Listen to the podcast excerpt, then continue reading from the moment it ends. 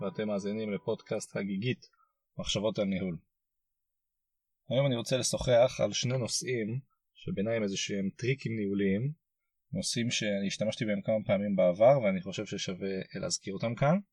הראשון זה יהיה מה שאני מכנה naming, כלומר לתת שמות לדברים, והשני זה ownership, כלומר היכולת לתת לאנשים אחריות על דברים מסוימים בהיבטי זה שייך לי, זה שלי. אז uh, נתחיל מהראשון.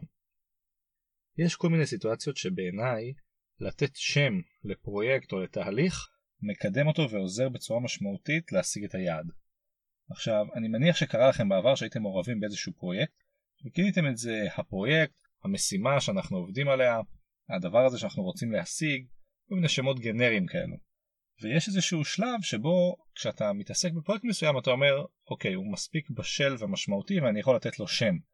יכול להיות פרויקט אלפא, פרויקט שם של מישהו שמעורב בו.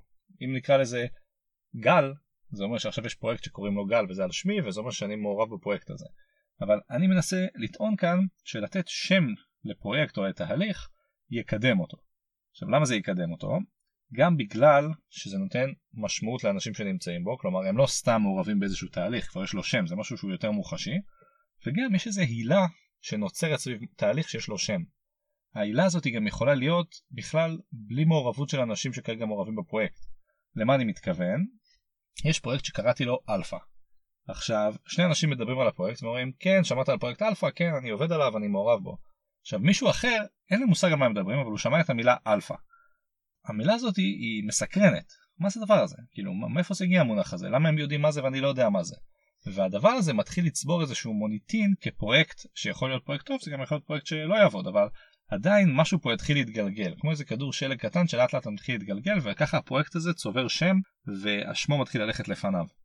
עכשיו, מבחינתי זה משמעותי, כי אם אתה רוצה לייצר vibe חיובי על הפרויקט שלך, אתה יכול לתת לו שם שגם יעזור, אוקיי? אני חייב להזכיר, פעם הייתי באיזה דיון בצבא, והייתה מערכת שלא כל כך עבדה. והכינוי של המערכת הזאת, כלומר השם שלה היה מנואלה. ואני זוכר שבאחד הדיונים, אחד מהאנשים שהיו שם אמר, איך אתם מצפים שמערכת תעבוד אם אנחנו קוראים לה מנואלה? כאילו זה שם של איזה משהו כזה שאתה מרגיש שצריך ממש לדחוף אותו ולהזיז אותו בכל הכוח כדי שיעבוד. ואם אולי הם היו קוראים לפרויקט הזה מרצדס, אולי זה היה עובד יותר טוב. בכל מקרה, אני חוזר לעניין, לתת שם לפרויקט או לתהליך בעיניי יכול לקדם אותו בצורה משמעותית. דרך אגב, יש הרבה מאוד חברות וארגונים שמשתמשים בטריק הזה, גם כדי באמת לתת שמות לפרויקטים במטרה לבדל אותם, לייחד אותם, וגם כשהם רוצים לייצר איזושהי שייכות של קבוצה מסוימת שתעמוד מאחורי השם. אחד הדברים המפורסמים למשל על אה, ארגון דיסני, לדעתי זה הופיע גם בספר של ג'ים קולינס, לנצח נבנו, הוא מזכיר שם שבחברת דיסני נתנו שמות לכל מיני תפקידים. זאת אומרת, לא היה סדרן, היה במאי. אוקיי? הם פשוט המציאו שם לתפקיד הזה. ג'ים קולינס קרא לזה שזה להיות כמו כת דתית. ברגע שכל העובדים מדברים שפה מיוחדת ושונה, שמורכבת ממש ממילים שהומצאו לצורך המשימה הזאת, כלומר, אם נמציא מילים חדשות אז אנשים ידברו את השפה הזאת והם ירגישו שהם שייכים לאיזשהו ארגון, בעיניי זה מאוד דומה למה שדיברתי פה בתחילת הדרך. הדרך לייחד אנשים, לחבר אותם סביב איזשהו נושא מסוים זה לתת לו שם, וזה יכול לעזור גם כי השם מתחיל ללכת לפני הפרויקט ולעשות לו אה, רושם בתקווה רושם חיובי וגם מה שג'ים קולינס כותב בספרו לנצח נבנו שלייצר את הכת הדתית הזאת על ידי זה שאתה גורם לאנשים לדבר בשפה ייחודית משלהם זה משהו שיכול להיות מאוד טוב כדי לייצר גיבוש אה, של הצוות. אז זה ככה בהיבטי naming. הדבר השני שרציתי לדבר עליו היום זה מה שאני קורא לו ownership. ownership זה אומר היכולת שלי לייצר מחויבות, לייצר engagement של עובדים על ידי זה שאני אומר להם הפרויקט הזה הוא פרויקט שלכם. אתם מובילים אותו, אם תצליחו זה שלכם, אם לא תצליחו זה גם יהיה שלכם. וכאן אפשר להשתמש בזה כאיזשהו טריק ניהולי לייצר יותר מחויבות ויותר השקעה. עכשיו איפה זה בא לידי ביטוי? עובדים יכולים להיות חלק מצוות מסוים שאחראי על פרויקט והם עובדים ומשקיעים והם נותנים את הזמן שלהם ואת המחויבות שלהם והם עובדים כמה שהם יכולים כדי להצליח בפרויקט הזה כחלק מהצוות. אם הייתי ניגש לעובד ואומר לו, תשמע, בנוסף למה שאתה עושה כרגע, יש עוד פרויקט, מה שכן, בגלל שהוא פרויקט מצומצם, אני רוצה שהוא יהיה רק שלך. כלומר, אתה תעבוד עליו, אף אחד אחר לא יעבוד עליו. אם הוא יצליח, זאת תהיה הצלחה שלך, ובאמת כל הכבוד לך. אם הוא לא יצליח, זה לגיטימי, זה בסדר גמור, אבל גם זה יגיד שאתה לא הצלחת. כלומר, לתת לעובד את ההבנה הזאת שיש משהו שהוא שלו. עכשיו, אני חושב שזה טוב מכל מיני היבטים. גם בגלל שהעובד מבין שיש לו פה הזדמנות להראות את עצמו, הזדמנות להשקיע ולהראות ממש דברים שהוא אישית תרם ועשה להם. הרבה פעמים כשעובדים נמצאים כחלק מצוות, אז לא כל כך קל להם להראות את התרומה הבלעדית שלהם לפרויקט, כי זה פרויקט של הרבה אנשים ביחד.